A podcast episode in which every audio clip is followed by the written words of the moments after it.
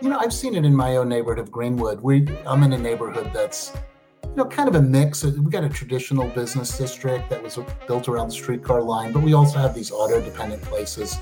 And over the years, you know, some of those parking lots have turned into apartment buildings. And as more people came to the neighborhood, it created the demand that filled up the empty storefronts in the traditional business district. And that that just wasn't true when I first moved here. They were boarded up, you know, we always had several boarded up stores in the business district. So when you add people, you're you're adding customers to your local business district.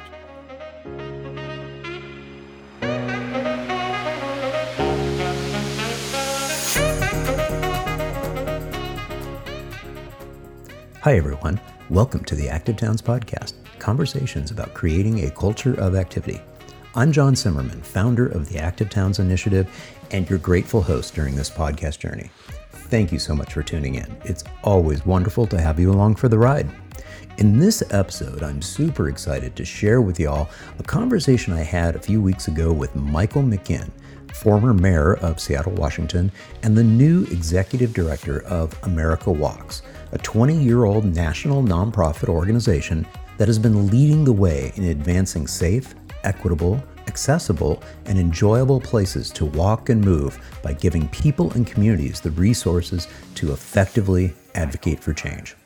But first, before we dive into that conversation, please allow me a moment to mention that this episode is once again being brought to you by the generous contributions of our donors, sponsors, and monthly patrons on our Patreon page. Thank you all so very much for your amazing support. To learn more about Active Towns, access some of our other content, and make a donation, just head over to our website at activetowns, that's plural, .org. You'll see the blue donate button at the top right corner of the page.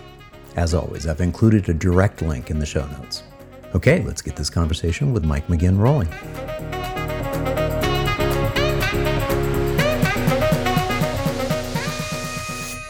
Mike, how are you? Welcome to the Active Towns podcast. I'm I'm very good, thank you. Uh, nice to see you again. I think the last time I was admiring your folding bicycle, which you had taken off the plane and biked from the airport to the hotel to the conference hotel.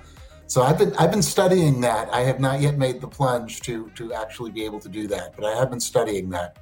Fantastic. Yeah, it's it happens to be a Brompton uh, bicycle. They're made in in London, England and yeah, it goes everywhere with us. Whenever we travel, either domestically or internationally, it just it's so convenient to be able to have your bicycle with you you can right. you know you can literally strap the luggage your your luggage onto the bike and ride right out from the airport you know to your you know hotel or your airbnb or to your meeting site your conference site it's it's so it's so cool it's so fun and it's it's it's empowering you know there's a great deal of freedom with that well yeah you and david byrne he even wrote a whole book about yep. this about, yeah. about how he loves you know since he travels a lot for his music the the ability to explore a town on bike and i'm you know i'm the same way i like i like to go when i go to a conference or i go to some you know out of town meeting i always and boy we don't get to do that now anymore but when we used to be able to do that and when we get to do it again i always try to just build in an extra day because i just yeah. love to either walk around the community and if i can get a rental bike or a bike share so just to see a little bit more i will definitely do that when we go to the, go to a place. Um, Absolutely, yeah, yeah. In fact, the, the book that you're referencing by David Byrne is Bicycle Diaries, and it's yeah. just it's a fantastic uh, sort of just like his thoughts and uh, and you know obviously he's famous as a musician and w- from the band the Talking Heads and uh, I guess he's out on Broadway or was out on Broadway before the lockdown so yeah good stuff yeah he's he's one of those famous people who also happens to be uh, an advocate for active mobility. Well, and, and it it puts you, and this is you know think about this when you when you take a vacation, you always want to go to some place where you can just be out in in the environment fully right, right. that you can see and you can hear and you can experience and smell everything and that's what you know and you said freedom so it turns out we're all kind of experts on getting around um, you know like sometimes there are these people who call themselves the experts they hold all this knowledge Um, they tell you how roads should look and how things should work, but right. we're all. It turns out we've all been doing this thing, you know, since basically human beings, you know, got upright. Of how do we get around and right. what is our what's the environment like that we're in and how does it make us feel and yeah no there's a level of expertise in people and communities that we neglect when we uh, either defer to the experts or don't get out of the car ourselves and just feel it and see it ourselves. So yeah, exactly. Now I'm trying to remember. I think the the fir- very first time that we met in person was in Minneapolis, um, yeah. out at the Strong Towns National Gathering. Uh, mm-hmm. Do you remember what year that was? Not exactly. I want to say 15. Oh, it might. Oh, so maybe even I was thinking it might have been 2013. Couldn't recall whether it was still during your term as mayor. It was after my, was after my term as mayor. Okay, so it was after your term as mayor. So, yeah. so why don't you give us, uh, give the listeners a little bit of a background of your history? Sure. We've already let the cat out of the bag a little bit. You used to be the mayor of a city. So, who is Mike well? You know, I'll start off. We'll start at the beginning. You know, I am an East Coaster. Grew up on Long Island, and you know, went to school in Massachusetts. And after college, I got to go work for a U.S. congressman in D.C which was uh-huh. a great experience and kind of got me engaged in, in politics and thinking about politics. Uh, he was he was a congressman from Oregon of, of all places, considering I was a northeasterner. But um, I made the connection through friends, and I ended up uh, moving to Oregon, moving to Seattle to go to law school, and became a lawyer. But was also really active in the Sierra Club and really active in my own neighborhood of Greenwood. I moved here and there were no sidewalks, so I started focusing on um, how do I get sidewalks in my neighborhood? Which brought me really just into this into the this deep rabbit hole of transportation funding because what I was told at the time was there's we have no money for that, and that's part of the appeal of strong towns. They they explain why cities say we have no money for that. They've been putting all the money into other things, and they don't have enough money for kind of those granular investments in in places. So that's what pulled me into local politics. But as as I said, I was also volunteering for the Sierra Club and working on helping try to elect environmental champions to office in the state of Washington, uh, whether Congress, the state house, and then local elections. And all of that work in community and on transportation ballot measures and zoning changes uh, led me to start a nonprofit in Seattle called Great City. And the idea was to bring together uh, neighborhood advocates and, and environmental advocates and other, you know, advocates, you know, more of a grassroots type approach, but working with uh, local business people and working with the government. The goal was how do you make a place that's uh, environmentally sustainable, socially equitable, you know, and vibrant and thriving. So this was in the mid 2000s, and uh, that experience we worked on getting a parks, we got a parks levy on the ballot and passed over the mayor's objection. Uh, we got a complete streets ordinance passed, uh, working in coalition with other active transportation partners. We we did a lot of public education around what makes a, a great community, and I also got a lot of experience in just um, dealing with all the different and meeting leaders of different constituencies and communities around the city, which led me ultimately to run for office. It wasn't in the plan but I was so deeply involved in local politics. I thought the incumbent mayor, while he'd done good things, was not going far enough on climate. And uh, I decided to challenge him and I won. So spent four years in office and got to work on just all the range of issues that a city faces. Uh, we, we did a road safety action plan with a, a goal of zero injuries and fatalities on our streets. You know, the Vision Zero goal. We uh, did street eateries, you know, and parklets. We did road diets. We, we tried to call them safety redesigns. That phrase didn't stick. We invested in redoing roads in communities that were the heart of local communities, as opposed to simply investing in the big the big highway infrastructure uh, that so many people want, or the you know the big new projects, the mega projects. So all of those things were things I got to work on in the city, as well as, of course, all of the issues around, you know, supporting the local business community, supporting our local immigrant and refugee communities, of, of which we have many, supporting schools and education uh, from the city perspective, um, supporting service workers, and and you know the challenges they face in a city like Seattle, in which housing prices are going up, So it was a remarkable experience. And then to you know try to wrap it up after uh, my term in office, I've just continued to engage with local advocates here in the city of Seattle around active transportation. Worked with a statewide organization called Feet First, working with uh, uh, advocates in, in communities around the, the state, um, as well as working on fossil fuel divestment and other climate initiatives uh, as well. So just a mix of things. And then the America Walks job opened up, and it really felt like the right place to apply. So I'm, I'm just really excited to have a national platform for this work. Yeah, fantastic. I love that. That's it's such a great story, and and it, it, I just laughed when I saw that you uh, had been selected as the executive director. I'm like, oh, that's so perfect, given your history and your background. I've gotten that reaction from a lot of my friends. It's just like, oh, what a great fit. Yeah. And you know, and part of the reason it's a great fit, and what I really like about America Walks is that, you know, organizations have to decide how they fit into the the the ecosystem of advocacy organizations or the broader ecosystem of politics. And what America Walks really wants to do is support local advocates in their work. So we have a walking college that trains people in the issues and, and gives them some basics of organizing and, and they all have to come out with a walking action plan that they're going to implement. We do webinars to educate people. We have connections with big walking organizations around the country as well as grassroots ones. And so that's our goal is is not to you know just be a mailing list trying to activate people to contact Congress to do the right thing. And, and that really wouldn't work for walkability in walkable communities because those decisions are made at the city and local level and the county level in many cases.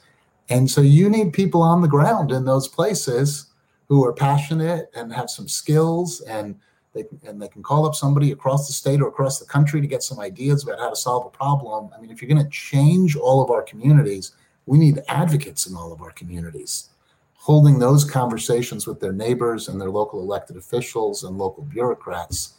And, you know, that's a different proposition for an organization to try to achieve and I'm really excited to be part of an organization that's that that's their that's their mission. That's their central mission, is to support a movement uh, right. by, by by really getting really taking people up the learning curve and giving them some of the courage, you know, to overcome obstacles and skills to overcome obstacles and, and make changes in their communities. And I was one of those guys. I was one of those guys. I didn't realize that when I started trying to figure out how to get sidewalks in my neighborhood of Greenwood, um, or deal with redevelopment in the business district. You know, those were like early things. I, I didn't realize where it would lead me, and I didn't realize I had a sense of how important it was. But as soon as I got into it, I'm like, man, this is at the heart of solving so many different issues.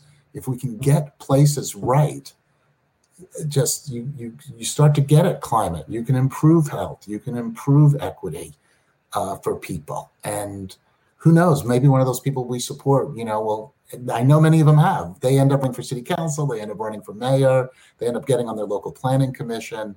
Uh, they make that passage from advocate to decision maker. And we need more champions in office too around these issues, no matter their uh, partisan nature. The fact is that sidewalks and safe streets uh, should not be a partisan issue. That's that's right. that's something that people can agree on. I hope. Yeah. Yeah, no, absolutely. And in fact, you know, that that brings us back around to what we were talking about earlier in terms of the strong towns movement and the right. strong towns organization uh, is is very much a nonpartisan uh, you know initiative and education effort uh, and you know because strong towns, active towns. You know, these are healthy places. They're vibrant places. it, it is a nonpartisan issue in in so many ways. So you mentioned the the webinars uh, sure. that you guys do. Uh, you've got one with uh, the the wonderful new author Angie Schmitt. Uh, yeah. She has a a brand new book uh, published by Island Press, and the webinar is also called the same name as the the title of the book, which is Right of Way race, class, and the silent epidemic of pedestrian deaths in America. And uh, is that going to be co-hosted with uh, with uh, Charles T. Uh, Brown of Rutgers? Yeah, so Charles will be interviewing uh, Angie, and we're really we're really excited about that that And you know, I got to get my copy of the book and read it. It's just coming out now. Uh, some local, you know, I heard somebody on Twitter saying that is this the unsafe at any speed for our generation? I guess that's we're all in. We're all now uh, showing our, our age. Unsafe at Any Speed was the book by Nader, I believe, about the hmm. Corvair. Oh, right. Yes. Highlighted, mm-hmm. Which highlighted just the complete lack of safety considerations in Detroit automotive, you know, in Detroit cars at the time. And it led to a lot of changes in automobiles, you know, seatbelts. That's the question. Will this book by Angie spur the same kind of re-examination of our practices and our yeah to, to make our places safer because yeah. you know pedestrian deaths have been going up in this country right. over the last number of years. You know, as as cars get safer for the occupants, they're getting a lot less safe for the people walking.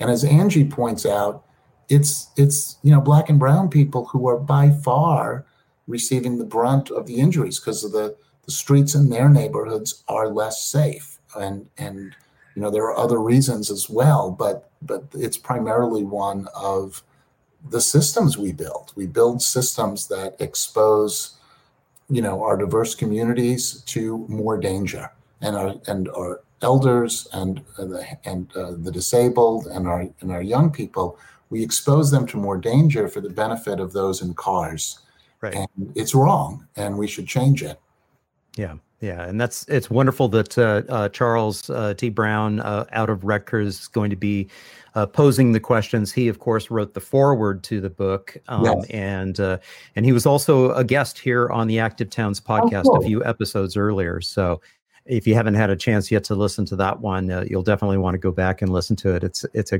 great conversation with Charles. So wonderful. So, what what's sort of the the vision for the organization looking forward? Well, you know, I think I'm in the process of, of working with the board and the staff and our advisors and and everybody to develop that vision. But it might be worth talking, you know, not so much about the vision, but about the context in which we're we're not we're operating now. Right. Yeah. Because I think that that points us to where the vision should be. Right. You know, obviously there are two. We, we spoke about one, which is the inherent inequity in our our transportation system, and we touched on roadway design. We we touched on on automotive design. Um, there are other inequities around who is who breathes bad air and who doesn't. Um, so I think that that as as this country has become so much more aware of you know racist you know systems and racist practices, this has just been an explosion. You know, some have used the phrase a great awakening, and we're going to have to see you know the degree to which this new understanding is going to stick and we have to translate that understanding to specific policies and actions we have to we have to take these things to heart and then actually create change at the local state and national level uh, you know on those issues so i think that this is one area where america walks has been leading and wants to continue to lead Angie, obviously, but we've had a series uh, called Walking Towards Justice, that uh, webinar series that examines this. We actually have a series on, on this in Native American land. Like nobody's really examined this issue closely. And so we're, we're working with a great set of advisors from tribal communities to take a look at, you know, what can be done in that in that arena as well. So this is a this is and this reflects well while the protests around George Floyd and everything that's happened there has has elevated it to a level, it's building on the work of many activists over many years to take a to take a harder look at this. And again, in, in terms of how we design our streets and communities, this has to be a priority for America Walks. It has to be priority for communities, and, and we're going to you know continue doing that work of, of trying to focus on that. I think the pandemic has really exposed quite a bit too. it's like exposed all of the weaknesses and flaws in our system, our economic system, and and the way our communities are built. And again, there are some people who are really taking the brunt of it. You know, essential workers who have to go. You know, who who live in housing which may be more crowded because it's multi generational, and they have to.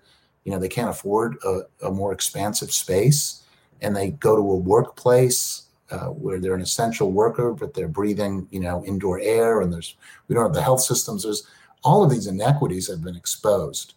At the same time as that's occurred, there's been this tremendous relocalization. Like as people stayed home and were told that walking and, and correctly that walking was healthy and, and good for your mental health as well and to restrict your trips but go to your local stores i mean there's I think there's been a renewed appreciation for what it means to have a walkable community from from a lot of folks in this country.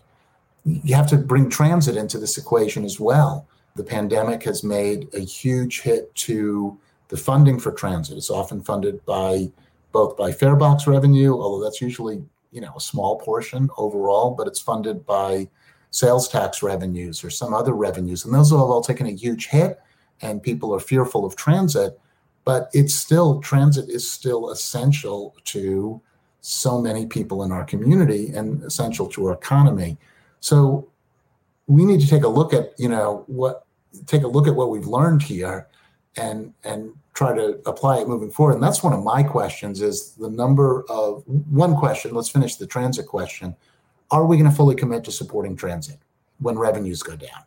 Or are we going to commit to figuring out how to take whatever revenues we have and finish all those big highway projects that have already been started or that or that the highway departments have already wanted. I mean that that's a big big policy question about who are we going to support with our transportation dollars and that's going on in Congress but it is also going on in cities and towns and counties as they have to deal with these really hard hit budgets. You know, is is the money going to go into a new road on the edge of town or a new bridge on the end, edge of town, or will it go into taking care of the local streets that, that serve a more dense population, and which might be lower income?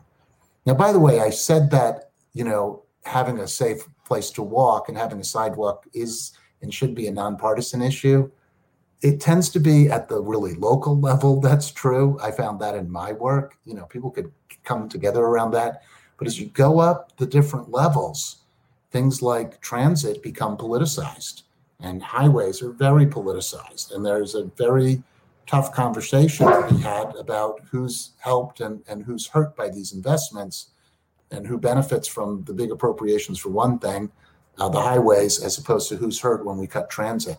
So I, I don't want to minimize that there are really big policy choices that have partisan implications in, in, in decisions that are made.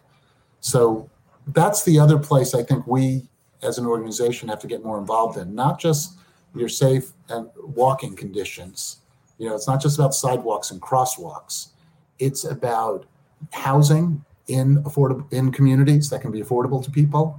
If there's an existing walkable community, um, we should allow more people to live in it and and gain the benefits from that from the, the health and economic benefits of that. So that, that implicates zoning and land use.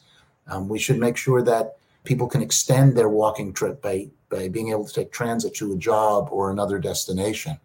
So for me, it's not, America Walks is not about sidewalks and crosswalks. It's about all the elements of a walkable community so that people can get all the benefits of a walkable community. Um, so that's another, I think, big piece of the puzzle. And one thing I'm wondering about is we saw in the a lot of cities and towns step forward and said we're going to close off a portion of our main street so businesses can put restaurants outside. We're going to open up healthy streets for walking. Is that going to survive post pandemic? Will we all see how great it was to have some of these amenities? Or are we going to go back to the traffic engineers saying, uh, hey, you know, pandemic's over and we got to make sure the cars are moving fast through this neighborhood again? That's the priority and that's a that's a policy choice as well with big implications. So I don't know if I gave you the vision yet, but uh, those are the things I'm thinking about. How do we, as an organization, give people the tools to really effectively engage their communities, their local communities, on resolving those questions in a way that you know really provides safe and equitable communities. By the way, I left out one. I got to add yeah. one. I'm sorry. I was talking about race and social justice and about the way investments affect that. But this is a huge issue as well. It's not a walkable community if a person does not feel safe walking in their community. So we look at what happened with Ahmaud Arbery. We look at uh, Christian Cooper, you know, who you know another person in the park called the police on him because you know being threatened by a black man. I've worked with our immigrant and refugee communities here in Seattle, and if you're a Somali Muslim woman walking in the street with a hijab in a Seattle suburb, are you going to get yelled at? Are you going to get, you know, potentially run off the road because of your appearance?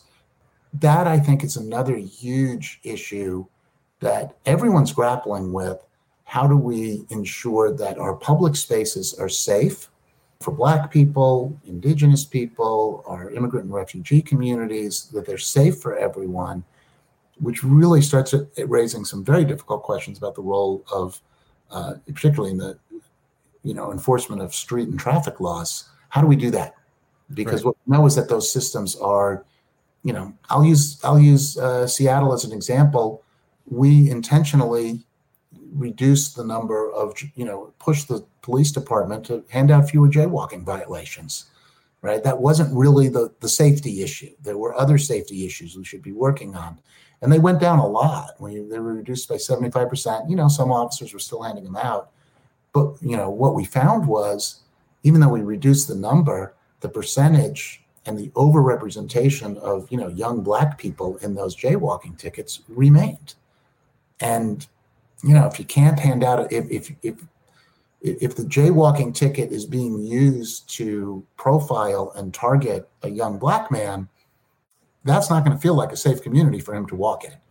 And right. yeah. those, these are really big issues that we have to grapple with. So yeah, we're even into issues around uh, and have to be into issues about what is the role of policing of public spaces so that we can have truly walkable communities.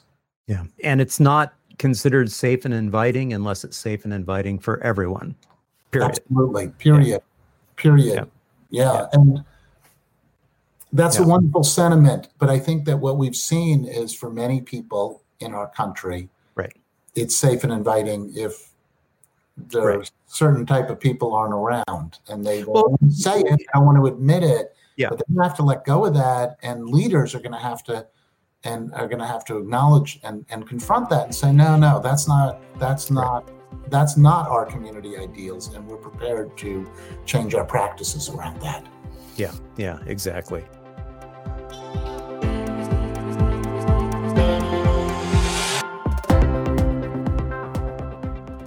When we return after this quick break, Mike and I talk about the politics involved with funding walkable, bikeable places, the impacts that the devastating COVID 19 pandemic is having on communities, and his recommendations on community engagement. But first, if you're enjoying the Active Towns podcast, please be sure to subscribe to and rate it on your preferred podcast listening platform. And help me grow the audience by telling a friend or two. Thank you. Okay, that's all for this very brief intermission. Let's get back into our discussion with Mike McGinn.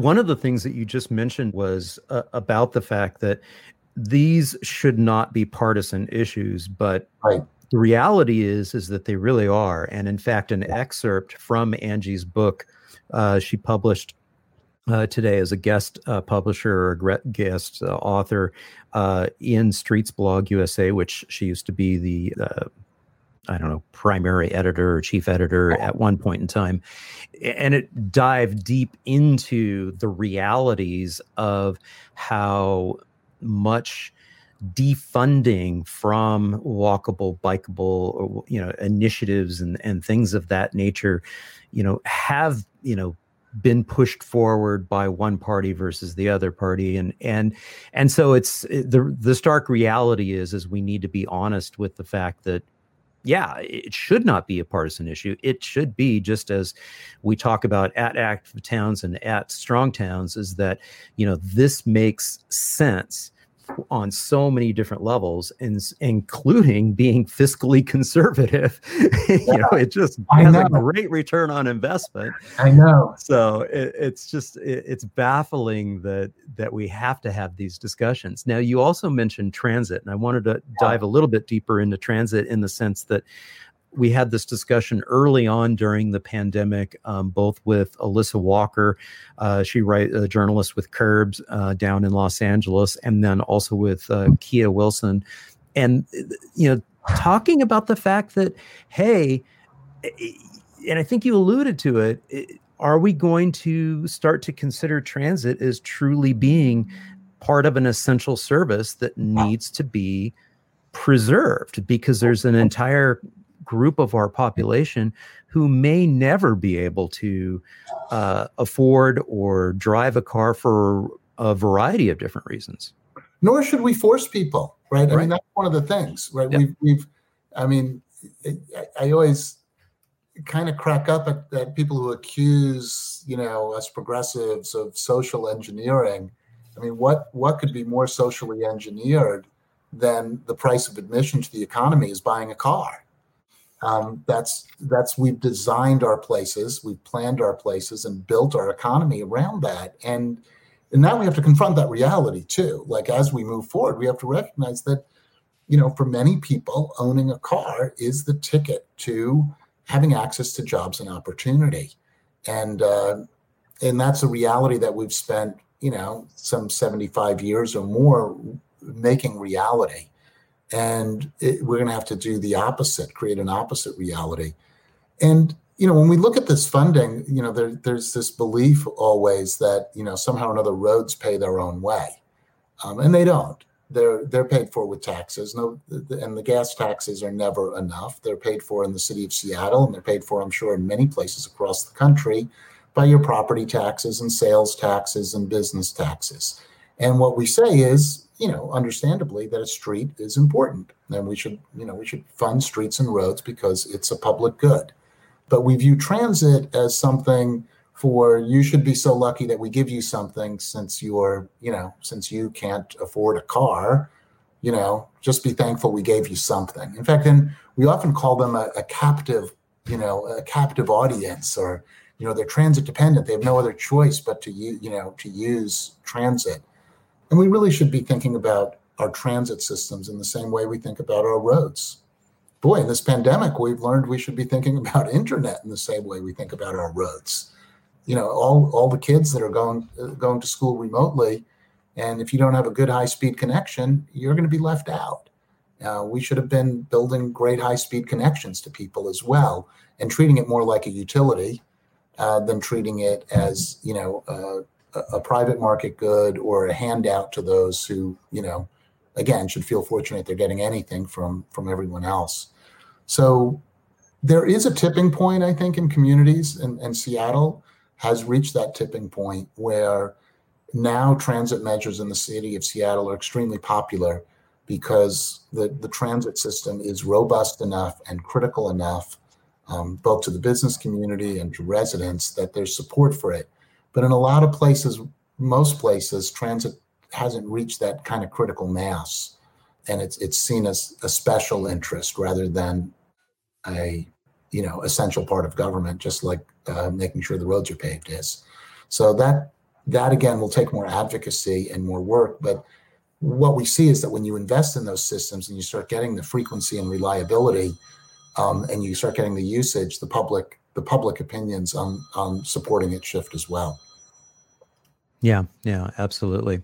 So one of the other things that is becoming quite obvious, uh, and really the pandemic sort of brought to the forefront in in our consciousness, is that uh, we had this sort of pent up demand for occupying our public spaces and and really the the disproportionate amount of our public space, which is has been traditionally reserved only for the the use and storage of automobiles, and so that's that's kind of an interesting place because we now have this new relationship with our streetscape. More people are out there walking biking rollerblading yeah. doing all this sort of stuff. And part of it is in in many cities uh, is that there was a dramatic decrease in the number of motor vehicles out on the streets, and the sidewalks were getting too crowded, as well as the the right. pathways and the and the trails and so you know people were desperate for space because they needed it for physical distancing to stay healthy and but they still needed to get some some exercise in uh, talk a little bit about that because that's an interesting societal shift of of an, a new a new awareness for yeah. what streets are for. Yeah and you know and that that that relocalizing that occurred where you were i think the trip numbers you know like the average distance that a person traveled in their day like just dramatically dropped during the you know the early stages. It's, and it's gone back up again um, but it's still probably lower uh, because a lot of people are are conscious of that you know the issue we have is that that streets are um, so much of the you know the right of way is dedicated to the movement of vehicles which is a pretty inefficient way to get people around i know if you're in one and the roads are clear it feels awesome but uh, what we know is it doesn't scale, to use the Silicon Valley term. It doesn't scale. As soon as you get up to a certain number of cars, the entire system just seizes up and it doesn't work. And then it turns out to be not working well for anybody because now the buses are caught in that traffic and the you know the pedestrians are dealing with it and everybody's dealing with the pollution from idling engines. So but what you're getting at is like one of the hardest issues in local politics. I had to deal with it all the time it seems like so much of local politics is is centered around one question, which is where will where will we put all the cars? So if you're going to propose a bike lane and taking away some parking, you get that. If there's going to be a new apartment building in a neighborhood, um, they better have a lot of new parking in in it because otherwise they're going to take away my parking. Um, if you put in a bus lane, same question. So we've privileged this one mode of transportation which moves relatively few people per the amount of asphalt dedicated to it. We've all seen the, the graphics. Um, and people are using it for really short trips. I mean, we, we think about the commute trip, but people are using it all the time for half mile and uh, you know trips or trips that are under three miles, which could really be well served by walking or biking or, or transit, uh, particularly if you allowed more destinations near people right? Like like for a lot of people, going to the grocery store when they're at home could be their walking trip. There's got to be a grocery grocery store near them. There has to be a corner store near them, um, which is probably illegal. So really, we've made walking in the street illegal, right? With jaywalking, uh, we've made the corner store illegal with with zoning laws. We've we've made all these things that make up a traditional town the ones we'll hop on a jet plane to and spend a lot of money to go to because they're so gorgeous and fun to be at. Um, we've made those things illegal. They're literally against the law to have that place.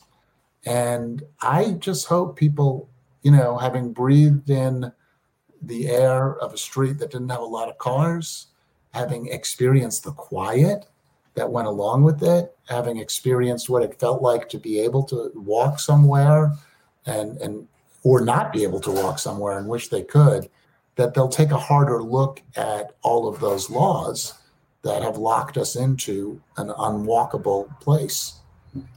Yeah, yeah, good point. And that brings us right back around to something you alluded to earlier, which was the land use and being yeah. able to tackle and sort of reimagine how land can better be utilized and how we can have more meaningful destinations within easy walkable and bikeable distances.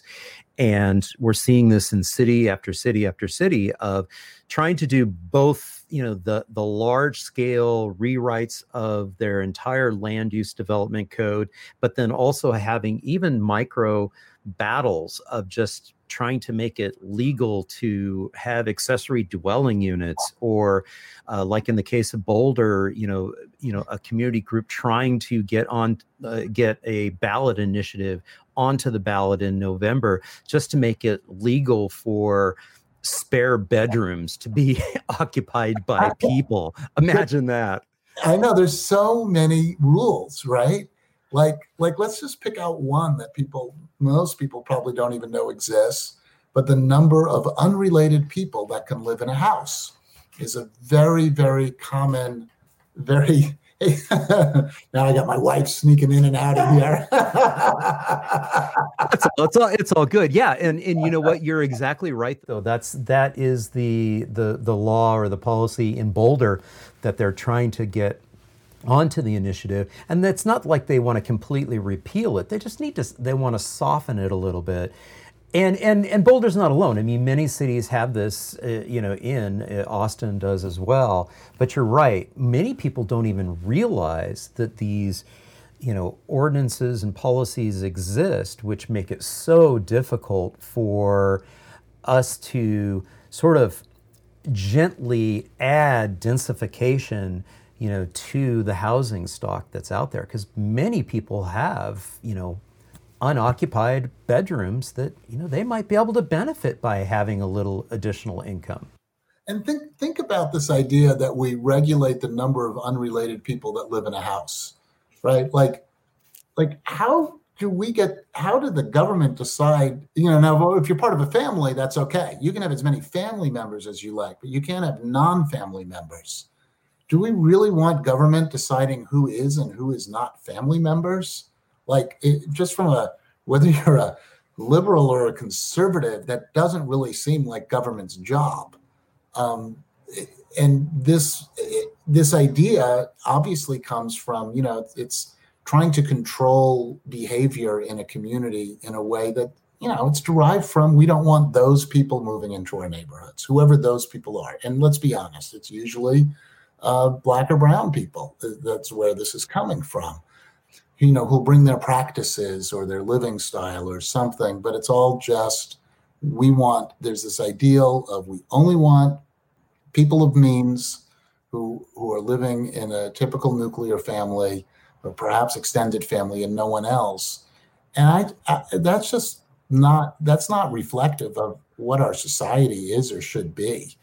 That we've created uh, a place and let's just extend this out right it's whether you can rent a bedroom, it's the number of unrelated people that can live in a house, it's whether you can have a backyard cottage, it's whether you can have an apartment building. All of these things that we've said you can't do. You know, we've gotten rid of all the single room occupancy hotels because they were, you know, weren't the appropriate standard for our communities.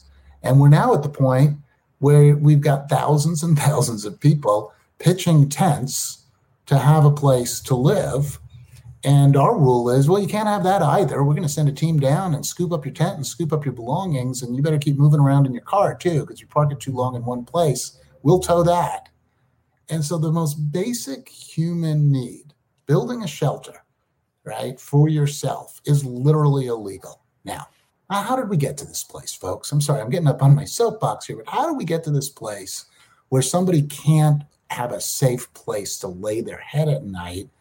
and it's enforced by the law and it's enforced by public attitudes and it begins with uh, you know what seem like relatively innocuous provisions but when you add them all up and you do it for 30 or 40 years there's no place for anyone there's no place for someone of low means to live in a city and that's yeah. just wrong that's just wrong and we really need to you know we can make the economic arguments but ultimately at heart it's a moral argument and we need to get over ourselves and our image of our perfect little neighborhoods being just the way we want. You know, it's not just not in my backyard, it's not in your backyard either. Right. Right. right? Yeah. That's what we do. Not in your backyard either, because that's this is my neighborhood and I get to say who lives here and I get to determine how they live. Right. Yeah. You know, that's America, right? Is what they'll, they'll and let me tell you, man, they all yelled at me when I was mayor.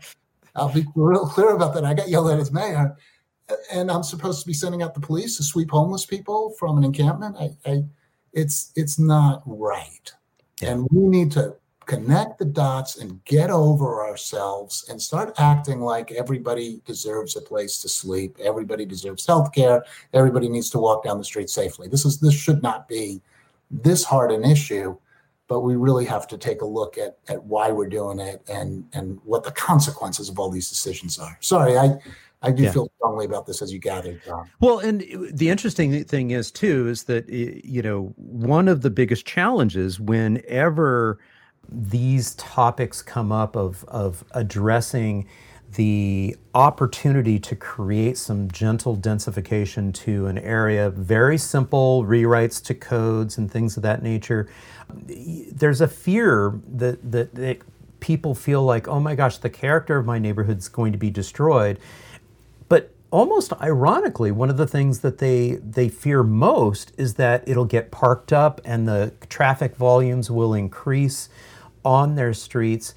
And at least for the short term, it's it could be very very interesting to see where we end up because we're, we're now hearing that we just don't know. We may actually be living with you know coronavirus for for some time.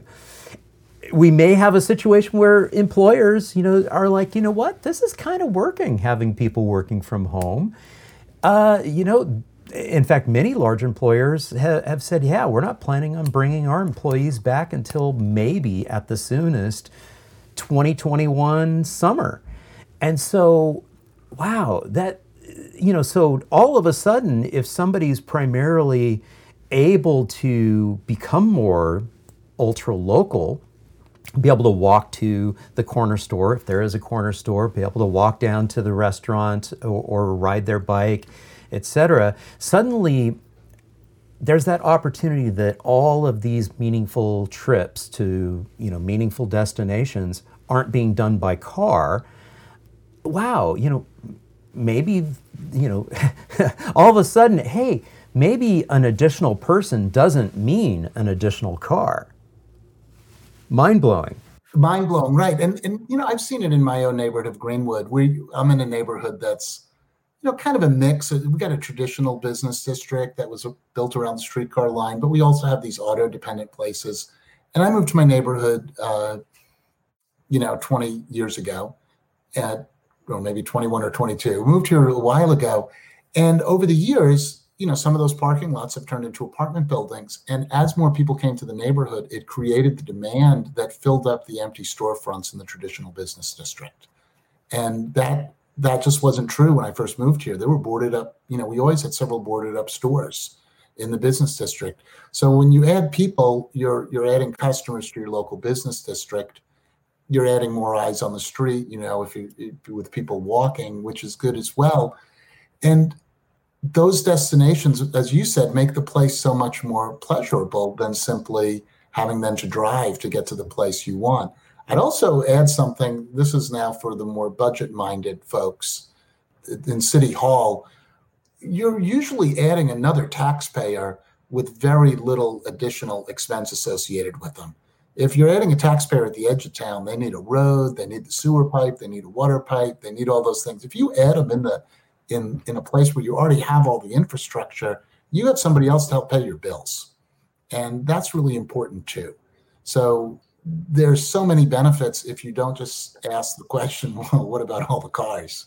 And one more comment about the backyard cottages, which I think are great. We should be allowing those, absolutely. And I'm going to date myself with this reference as well, but maybe this is the generation that needs to hear it. You know, the Cunninghams, they let Fonzie live in the apartment over their garage, and they were about as middle class suburban as you could find, you know, Richie Cunningham's mom and dad. And what's so bad about that, folks? You know? And if you look at your typical old place that had, you know, the store on the ground floor and some apartments above it, that meant that the person who worked in the store, you know, the, the clerk at the grocery store could live in the neighborhood. They didn't have to take a bus across town. And I don't know, it kind of makes me circle back to this pandemic question we have, yeah. right? Like allowing people to live in walkable neighborhoods. You know, by by by permitting all of these different types of uh, housing choices and investing in low income housing um, is a pandemic response. It means people can have um, they don't have to be crowded into their homes. They don't have to travel as far, um, and and that relocalization, which is so critical to fighting a pandemic. I mean, the pandemic spreads because we all travel distances. Right. And the pandemic spreads because somebody goes from one place to another place and brings the virus with them if we're relocalizing our activities, that's a pandemic uh, uh, fighting strategy, as well as a climate fighting strategy, as well as a balancing your city budget strategy, as well as a health strategy. we have no shortage of arguments here, John. We've never had a shortage of arguments. What we've lacked is the, you know, kind of the political will, which is generated by the public demand to, you know, come on, come on, City Hall, yeah. you know, get to it and let's invest in those communities that we all say we want, but we just kind of got to get over our hangups about it. Well, I certainly hope that this experience, this trauma that we're all going through, and, and, and the pandemic has, has truly been devastating to people people's health, people's personal uh, situations, the, the, the economy, maybe even their livelihoods. And, but at the same time, it's, it really is challenging us to reimagine what our neighborhoods are for, what our streets are for. And so I'm hopeful that uh, something positive will come from that reframing within people's consciousness. What advice do you have for our listeners that is, you know, inspired to do something in their community? What advice would you give them to, to get them out there and making a difference in their community? And you know, I think part of it, I mean, one of the things I wanted to say is, you know, that we're here to America Walks is here to help. If you are um, a, a, local advocate, if you're a part of a local organization, you know, connect with us. Let us know who you are. Let us know what you're doing, and so that we can learn more about what you're doing and see if we can help you. Um, and we have we have a lot of work to do internally. I want to be clear. We have we we need to hear from the local groups about what's important to them, so that we can deliver you know the content they need and the information they need or the tools they need to succeed. And we have a lot of work to do ourselves to c- continue developing these tools. But we want to hear from you at america walks. I-, I would say the single biggest thing i think for advocacy is is that kind of moving from and this isn't my phrase others have used it kind of moving from head you know to heart to hands. And we can see the the problem you know analytically. We can see it. And then we can start to feel it like we need to do something about that. But that that next step of of actually taking action is oftentimes the hardest one because it, it's going to expose you to potential criticism right? You're going to take a stand and you're going to say something that maybe one of your neighbors doesn't like or maybe somebody is going to you know come at you and i'm not just talking about twitter right some people are just fine having arguments on Twitter. It's it's actually talking to your community members and talking to your local elected officials and and and heading in a direction. And you know that takes a certain amount of courage. There are a lot of obstacles to doing that. There were obstacles for me to do that. And and um, you know, will it make a difference? Do I have the right ideas? Who am I to speak up and say this is what we need? Right? Like, am I more qualified to tackle this than anyone else. And I think the best way to deal with that is to talk to other people that are doing it. Um, really take the time. And and if somebody's already doing it, if they're any good at it, if you ask to talk with them, they're going to sit down and talk with you because they want to know who you are and what you care about because they should be trying to pull you in. So, and, and that's how I learned you know, I was really fortunate in the Sierra Club. I joined the Sierra Club. I had no idea. I, you know, I'd worked for a congressman, so I knew a little bit about politics, but I didn't know anything about how do you organize a public education campaign, or how do you try to support someone running for office, or how do we try to get a law passed. And but there were people that were already doing it, and there there are groups like that out there right now. And so I just look around, pick out something you're passionate about, find somebody out there who's already trying to do the work and the more local the better. You know the more local the better. And call them up say what are you doing? How do you do it? Do you need help? And you'll start figuring out how to make a plan that makes sense or you can join in with their plan and learn how to make a plan. And you'll start getting a little courage and we all need other people to have courage. That's the bottom line. We all need other people to have courage. And and and there's something really powerful in that. And that first time you take a step beyond, you know, I'm just, I have an opinion around the dinner table to, no, I'm, I'm going to go try to create some change. You're going to stick with it, I think. Lots of people stick with it. And they, they start because of the idea, they start because of the outcome they want to see. But, but people tend to stick with things because it, there's nothing more meaningful. In my life, there's been nothing more meaningful. I've made the best friends and the you know the staunchest companions with working with other people who want to change things. It's just super meaningful. And, uh, you know, and, and it doesn't have to be your active transport organization, you know, and eh, that's that's why churches are sticky. You know, you go down and you know, hopefully your church is trying to figure out how to feed the poor and house the homeless. And that's great, right? Like that you that you have a mission and you have people to work with. Um, it could be your Rotary, you know, organization. I'm going to encourage you to pick an active transportation organization. I'm going to or encourage you to, you know, try to do something to change your land use policies. I, I think it's great if it's if it's an organization that has really thinking about how to be anti-racist, how to undo the decades of choices we've made that have led to such inequity and injustice. You know, I'm going to encourage you to do that, but you pick your own. Just make sure that you know you're working with people who, who are genuinely, you know, of good faith, trying to make the community better. I, that's the only path out of all of this trouble, isn't it? Yeah, yeah, absolutely. It's an antidote to hopelessness too. If you're ever just sitting around saying, "Man, things are bad," well, number one, you're right; they are bad, and and you probably feel like you ought to do something about it. Well, start in your own neighborhood because I guarantee you, there's something there that needs fixing. Right. Yeah. Absolutely. That's absolutely beautiful, and what wonderful uh, advice, and, and coming from somebody who, you know, really, this is how it worked for you in the sense that yeah. you know you started getting engaged at the local level, and uh, you know, it it just it gave you, you you gained the skills and the confidence, and you know, from there, next thing you know, you're mayor. How about that? the, the tiger by the tail. What the heck just happened? Yeah. I'm not necessarily recommending running. running no, exactly. but some of you oughta. Some of you some oughta. Of you oughta. look who's in charge now in yeah. your city or in your state, and I'm, I'm sure some of you are better than them. um, but I'm not recommending it. It is a big it is a big personal choice, but it was a great one for me. It's a great one for me. And once you get engaged, you don't know where it's going to take you. You're going to meet great people and you're going to do fun things. Yeah. Absolutely. Absolutely. Well, okay. Mike, thank you so very much. Uh, it's been an absolute joy and pleasure having you here on the Active Towns podcast. Uh, look forward to the next time. Absolutely. Thank you, man. Thank you all so very much for tuning into this episode. I certainly hope you've enjoyed my conversation with Mike. Be sure to check out the show notes for links to America Walks and some of the other resources we mentioned.